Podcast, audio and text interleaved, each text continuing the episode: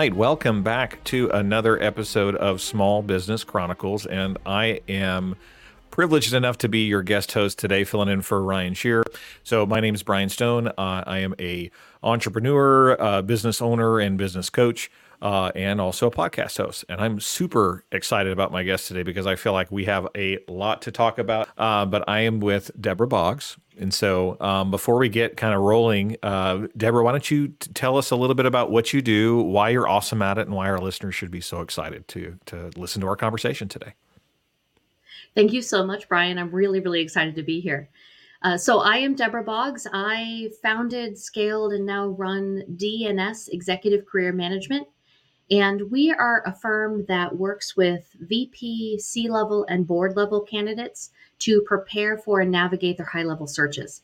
So for us, what that means is we're not a search firm. We don't do placements, but we're like the home stagers to make a luxury property look expensive before it goes on the market.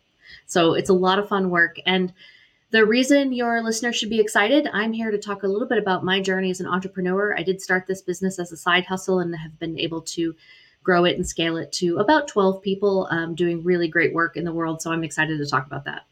Awesome. And I, I obviously, as we mentioned earlier before the show, I relate to the staging uh, comment because my background is real estate. Um, uh, but yeah, I mean, that's, that's fantastic. The the level of success that you've had, um, to turn something into a side that, that is initially just a side hustle into the full-fledged thing recognized by Forbes. I mean, that's phenomenal. Um, how long did it take you to get from A to Z there, or, or from when you started, uh, to where you are now? Yeah, absolutely. So it started as a side hustle, I would say about eight years ago. Um, and I started it really, uh, you know, as a as a passion project for myself. So I have always been a resume nerd. I love helping people get ready for their job searches. I love, you know, helping people gain the confidence to to go after stretch roles they might not have thought they could achieve. And so I started doing it on the side outside of my full time job, um, on one of those uh, like platforms for freelancers. And it actually really quickly started to snowball and take over my life through referrals and, and just, you know, it started to grow and I started to get more comfortable, um, you know, asking for my worth. Right. And, and so about six months later, I formalized the business. So I started as a freelancer. Six months later, I formalized the business to, to, you know, I didn't know it was going to be a business. I didn't set out to start a business. I really just set out to do something that I really love doing in kind of a creative, creative way. And then it snowballed. So we decided to, I say we, my husband was a lot more involved in those days. And then uh, don't tell him, but I replaced him during COVID um, in the business. So he, still my husband, but not as uh, involved in the business. Yeah, I was um, going to say, you have to specify what kind of replacement right, you're doing there. Right, Just, right. So nobody makes assumptions. No, happily married, fifteen years. Okay, perfect, perfect. Um, so we... Um, so we formalized it, you know, did the website, named the business, did some things like that. And then honestly, it was about a little under a year later that I took it full time. I left my full time role. My husband was a stay at home dad at the time. So I was the only um, breadwinner and we wanted to, to stay that way. Um, and, uh, and just tried it to see what would happen. What could the business be if I could focus on it full time? If I could really put all of my time and energy to this, what could we turn it into? And so at that time, it wasn't making full-time income, but I wanted to try it and it quickly got there. Well, and that's, um, but first of all, congratulations on your success. That's amazing. And I know that, um, thank you. A, a lot of people that, that they, it, everything starts with an idea and it's just something that you love doing for, well, for a lot of entrepreneurs, a lot of, um, new business owners, that's the case.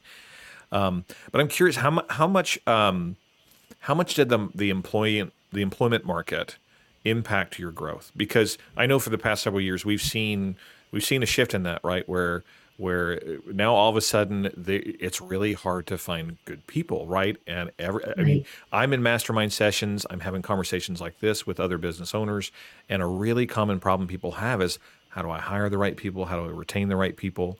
So um, and and and at every level, right? So you you you specifically focus on you know C level, you know C E Os, C O Os.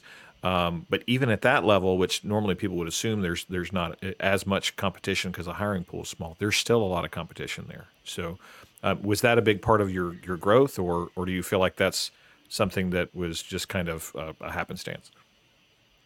You know, that's a really great question. It's interesting because in a firm like ours, we're, you know, we're a small niche firm. And so we stay pretty busy.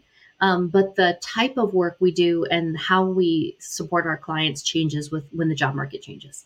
Mm-hmm. And so for us, and, and to be honest with you, prior to twenty nineteen, you know, heading into twenty twenty, my husband and I had had a lot of conversations about what would our business look like if there was a recession, because we didn't know, because we're funded, you know, our clients are individuals. Our right. clients aren't businesses. And so, you know, when people lose their jobs, do they have money to pay for the things that, that we do? So when the job market is strong, our clients tend to be in a in a role currently doing great work, really wanting to set themselves up for success in the next opportunity. They want to they want to look for the next best opportunity. They either want to make more money, move up in, you know, into a different organization, whatever that might be. Um, and they're not in a huge hurry, and they have the time to really find the right next thing. Mm-hmm. Uh, so that had been the majority of our business until uh, until twenty twenty. And since then, it's kind of evolved a couple of times, right? The job market keeps changing, and prior to that, I used to be able to predict exactly, you know, and, and tell clients exactly what they could expect. And now it's kind of a swinging pendulum. But, um, but you know, when the job market is tough, it it changes. Our clients are really more, you know, in, um, they have more of a need, right? They need to find a role. The competition is much higher. And at those C-level roles, it's interesting because there's a lot fewer of them. So if you think about, um, you know, a large organization may have twenty people on their marketing team, but they only have one chief marketing officer. So the opportunities are a lot smaller, but the competition you're up against is a lot stronger because everybody has deep experience. Everyone has deep accomplishment. So how do you stand out beyond that? Because it's kind of table stakes to be well accomplished in that space. And then you have to bring the and what else, right? Um, and so we really help people through that process, but it can change when they're, you know, when they've maybe been laid off or they know they're, the company's going to, you know, merge or something might be happening, especially in the job market. Um, it gets a little bit more desperation. And so our work is a lot more around coaching and supporting and navigating through the search and a really emotional time for people too. So the lines kind of blur between service provider and, and partner. You know, I, I'm glad you mentioned that because, um, you know, that's a differentiator in that space. There's a lot of interview prep, resume prep, and there's a lot of, you know, digging you can do. There's videos. I mean, everybody learns everything via YouTube now. But it's different having someone that can actually coach you through the mindset that's required to mm-hmm. approach a role at that level that you are that you're trying to seek, right? And so yeah. I've I've personally uh, I, I've applied for C-level um, positions at, at companies. Um, I, I actually most recently have done that just in the past year. I uh, ended up oh, getting wow. getting a placement that was um, a startup because uh, it's I'm, I'm passionate about starting things from scratch with with zero capital, so that's fun. Uh, but but I did go through that. Same. Yeah, um, I, but I did go through that that preparation process with an expert, and it was uh, it was surprising to me how much uh, the conversational prep w- was the most valuable part of it, rather than mm-hmm. just all of the things that I assumed. Uh, would be would be part of that preparation process.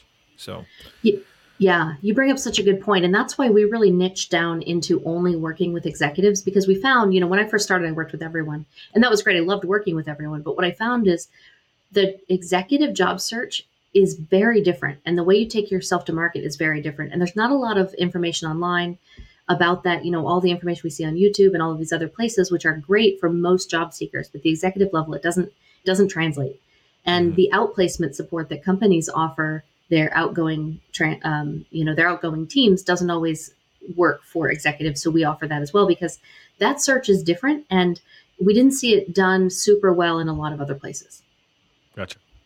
So um, I love that. So so outside of um, you know outside of doing some of that coaching, what what um what other services do you guys um, provide, or or what other insight might you share for other people that are going through the same you know um, uh, business journey that you are?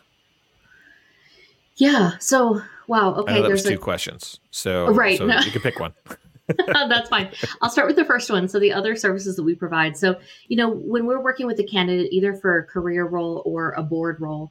We, you know, really focus first on what is that ideal next opportunity. And I would suggest anyone going through that process, whether you're working with us or a different firm or anyone, um, what is it that you want and what kind of organizations are you uniquely equipped to serve? Because that informs the rest of the process and makes everything much easier to do if you have a very clear picture. And so from there, you know, we do the executive resume, board bios, LinkedIn profile optimization, um, and writing and all of that. And, but then we also offer the, how are you going to take yourself to market? What is that job search going to look like?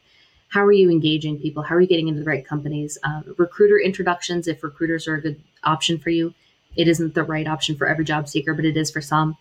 Um, and then we even do interview preparation to prepare for, you know, every level of the interview, and compensation negotiation strategy to make sure you're maximizing your offer. It can be kind of, uh, you know, if you've never had to go through the process of of negotiating, you know, your your compensation at executive level, you may not know what to ask for or how much to ask for or how you can ask. So we offer that too, just to make sure people aren't leaving money on the table. I think I think people are are typically afraid to broach that topic because uh, there's that balancing act of negotiation and, um, you know, showing eagerness for the role that you're applying for, right? Right. So there's definitely some nuance there. Um, that's that's there is, there's certainly. huge huge value that you guys do that, because I I've been in those conversations. I, I I even I have a background in H R prior to to being in sales and coaching too. So I've been on the I've been on both sides of the conversation for that. Uh, it's uncomfortable regardless of which side you're on. Honestly, it is. It is so uncomfortable, and I find that at every level, it doesn't matter. Everyone is uncomfortable with it every time. I I had a candidate uh, client working with us that. Um, got two job offers uh, in the same week. She'd gone through a hard job search and then finally got, they both came in at the same time. She knew which one she wanted. And she said, honestly, the offer is good. They came in with where, you know, higher than I expected them to. I'm not going to negotiate. And I said, they're expecting you to negotiate. I love that you love this offer. And that's excellent. Also, we're going to ask for a little bit more um, because they're going to expect you to anyway, and just see what they come back with. And she was able to secure extra equity. And that's huge. Right. It yeah, was huge. That's huge.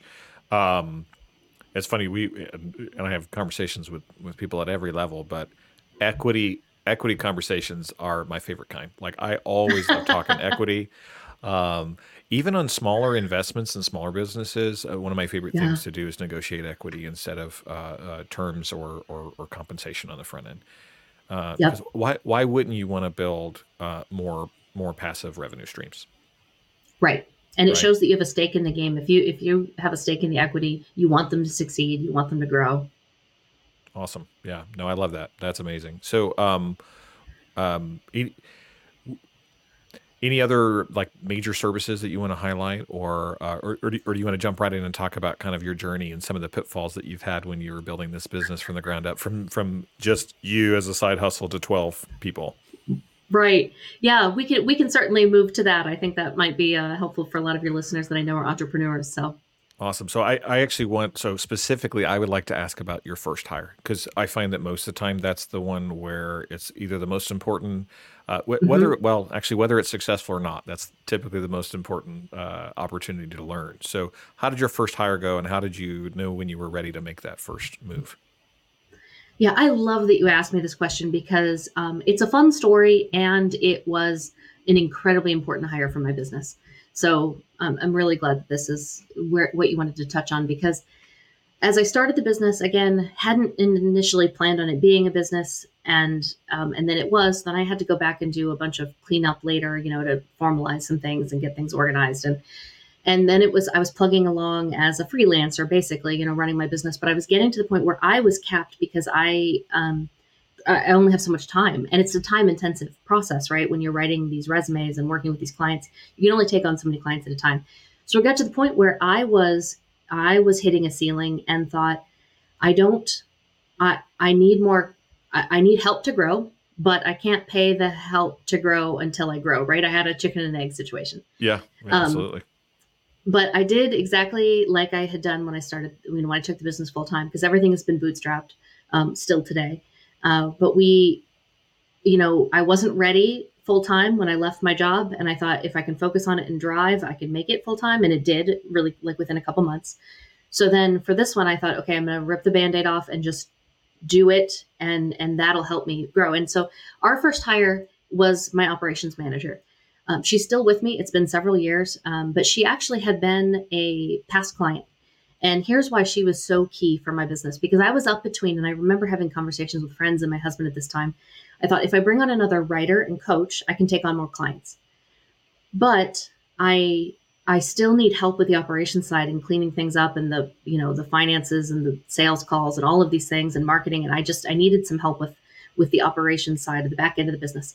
And so I decided that was going to be my first hire instead of someone who could physically do client service delivery, because I felt like I needed some, some cleanup. So anyway, so this past client, um, I had met her because she actually had, she had had a corporate job, um, a corporate leadership role, um, with, uh, with a large retail chain. And then she launched her own, um, specialty grocery store. She grew it to a couple of uh, locations before she exited. And that's when I met her as a client. She had been an entrepreneur. She exited her business, sold it, was moving. And at that point I had met her and she said, you know, I don't necessarily have to work right now, but I'd like to stay busy. I'd like to do something remotely. This is before remote work was everywhere.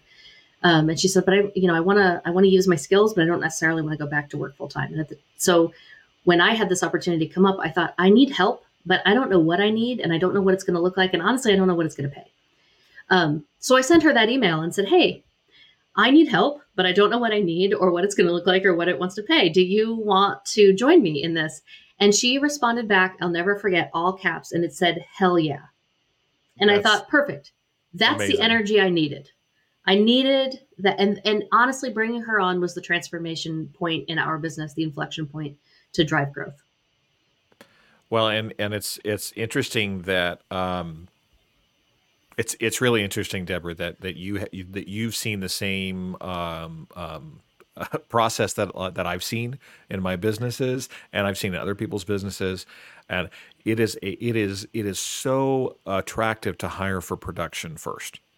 Right. Mm-hmm. Or sales or, you know, people that are in the front line, because oftentimes right. those people either are lower compensation or even no compensation. And they're just, and you're, you're working on a percentage compensation and you get a percentage of whatever they sell. So logically, a lot of business owners make that connection that, okay, I should hire for production because then I can sell more or serve more. And it costs less because I'm afraid of the base salary, right? Or I'm I'm afraid of a of a big, nice administrative role that's going to be costing me money, whether or not there's production there or not. But that is right. so that is so the wrong move, right? Yeah, and and I'm and I'm sure that you experienced that firsthand and have seen it. You have right. to hire for administrative first. Um, in fact, in the real estate space, we say your first hire is an admin, your second hire is another admin, right? Right. Um, because it's just that important, right? Um, yeah.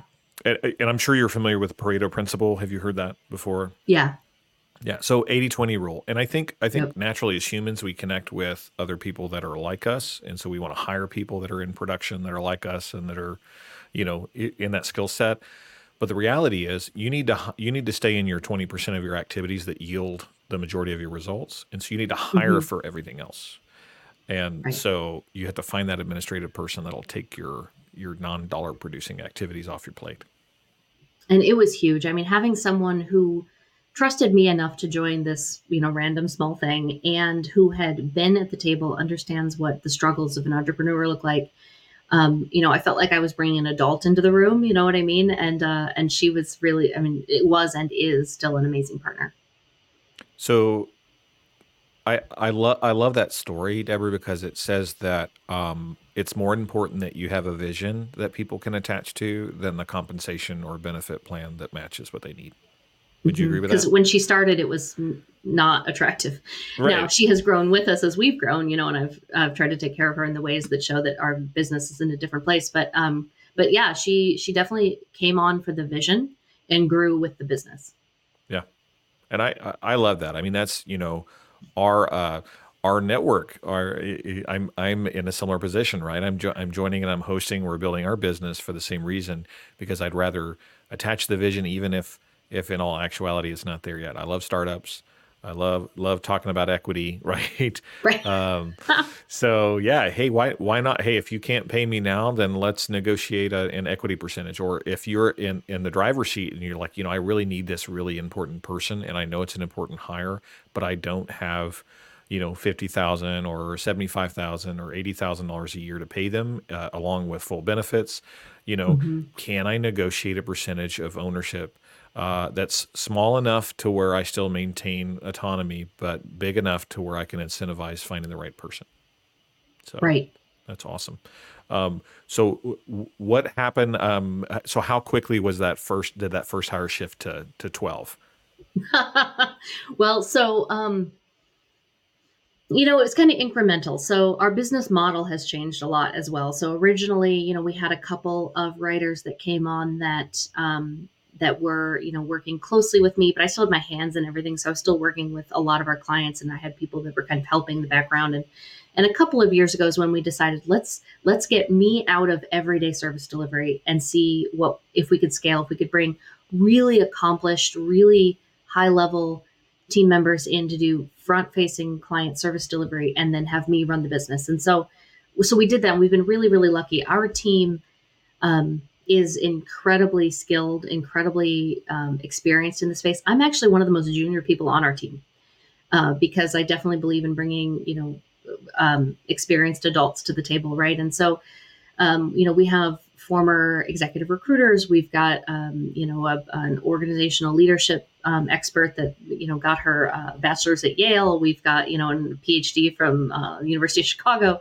Uh, we've got coaches um, and resume writers with really deep experience in a lot of different areas. And so what I ended up doing was pulling a team together that complemented each other and their skill sets. And so we could, but we did it kind of incrementally, one person at a time. And so I would say now, you know, when we say twelve people, for us, it's, it's four full-time salaried, and then it's, it's whatever that is, eight-ish um, contract, which is, is typical in our industry. Most people work contract in our industry, but but about half of those are working pretty full-time for us, just gotcha. On contract. So to kind of give you an idea, so that gives us a little more flexibility too. I've got my core team that are here, you know, leadership team I know are, you know, dedicated to our business. Then I've got the uh, team of of regular contractors, and then everybody is is regular with us, but may do like half-time.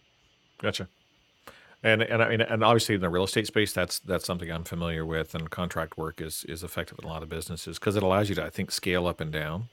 It does. It allows us it. to kind of yeah ebb and flow with business, and and and honestly, because our team is so well respected in our industry, they run their own businesses as well. Well, and and I, I love that you're okay with that, because some people say, nope, you're on one team and that's the only team you're on, right? But in reality, really talented people look for multiple ways to to use their skills, right? Right. And multiple streams of revenue, or multiple streams of uh, passive income, and they're investing in other other things, or they're a franchise owner over here, right? There's all that stuff. So that's awesome. Right.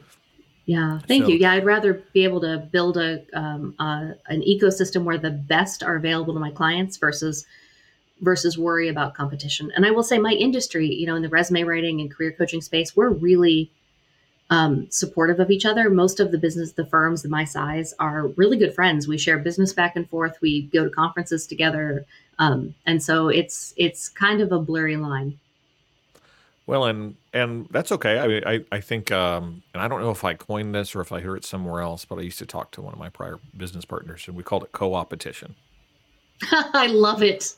You know, because it really is like, that's so prevalent in the business space, because you realize that you're not a fit for every potential client, and every client is not a fit for you. And so why would you not leverage those connections for other similar business owners, right? Mm-hmm. Absolutely. It's a no-brainer, especially if you're passionate about the end result of the client being the best that it possibly can be. You're going to feel a, almost an obligation to make sure that you know who else is in the industry doing what you do, right? Absolutely. Awesome. I love it. Well, I, I have, I have thoroughly enjoyed the conversation. I, I'm, I'm watching my timer up here and knowing that I've got to keep an eye on it, because I, I we could probably talk for a lot longer.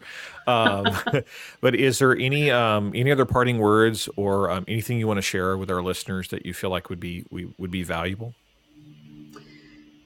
Yeah, you know, um, in keeping with the conversation about my business growth and, you know, my experience at, in this space, I would say, you know, anyone else looking to grow, I, I would, you know, the, the other big thing that supported me was um, in, in the world of co-opetition maybe is partnerships. You don't have to be alone. You don't have to do it all alone and feel like you have to reinvent the wheel on everything.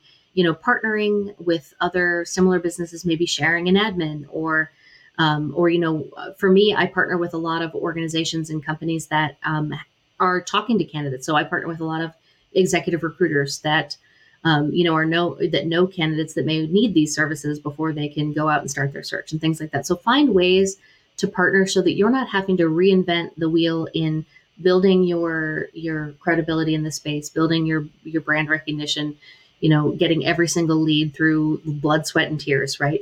Um, so don't don't try to be an island. Find people that can help. That is phenomenal advice that I know applies to every industry, uh, regardless of where you're at. So I, I really appreciate sharing mm-hmm. that. And, um, Thank you. Um, you know, one last thing I would say, because I know that uh, I've enjoyed the conversation. I'm sure other people have too. So if somebody that's lis- listening wants to get a hold of you, wants to either use your services or connect with you in some other way, how how do they do that? Yeah, so best way to connect with me is to find me on LinkedIn. I'm extremely active there. I put a ton of content out around executive job search, board stuff, business leadership. Um, so my LinkedIn uh, is Debra Boggs, D E B R A B O G G S. Or find uh, my website to learn more about me and my team and all of our bios and whatnot. Uh, it's at D S Career Management dot com. Awesome.